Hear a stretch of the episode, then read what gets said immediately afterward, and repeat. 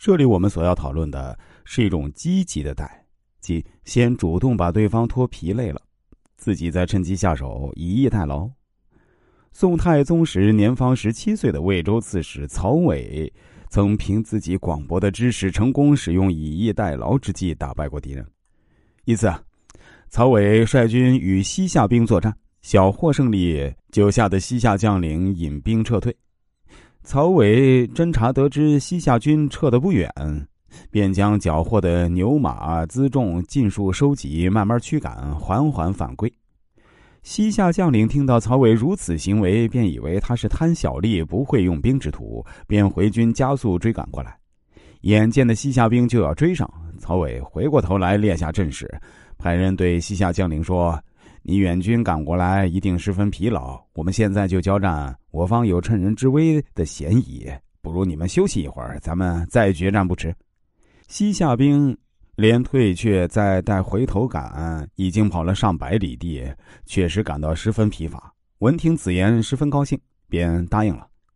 休息了才一小会儿，曹伟又派人告诉西夏兵：“想必你们已经歇得差不多了，咱们开战吧。”于是便指挥宋军冲杀过来。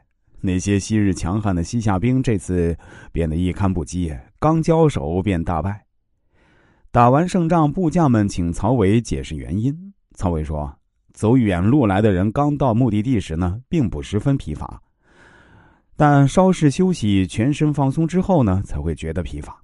西夏兵远路追来，心里憋着一股劲儿，这时与他们交手，还要费些气力才能战胜他。”若他们歇下来，全身松弛，他们觉得更加疲惫，就容易对付多了。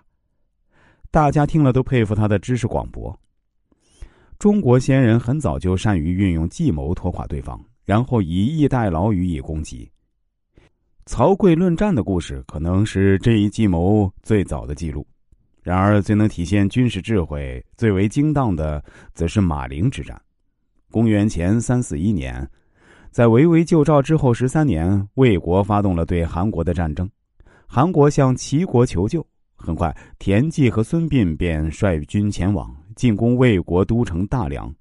魏军统帅庞涓听到这个消息，立即从韩国撤兵回国。孙膑深知庞涓刚愎自用，素来轻视齐军的力量，他还深信兵法关于“百里而趋利者绝上将，五十里而趋利者均半至”的观点。于是，齐军采取以敌示弱的策略，故意装出畏惧逃跑的样子。第一天，齐军挖了十万个军灶；第二天减为五万；第三天只挖了三万。恨不得立即战胜齐军的庞涓一看，误以为齐军贪生怕死，逃兵很多，战斗力锐减，于是就忘乎所以，丢下步兵，只率一支轻骑兵前往追击，日夜兼程的拼命追赶。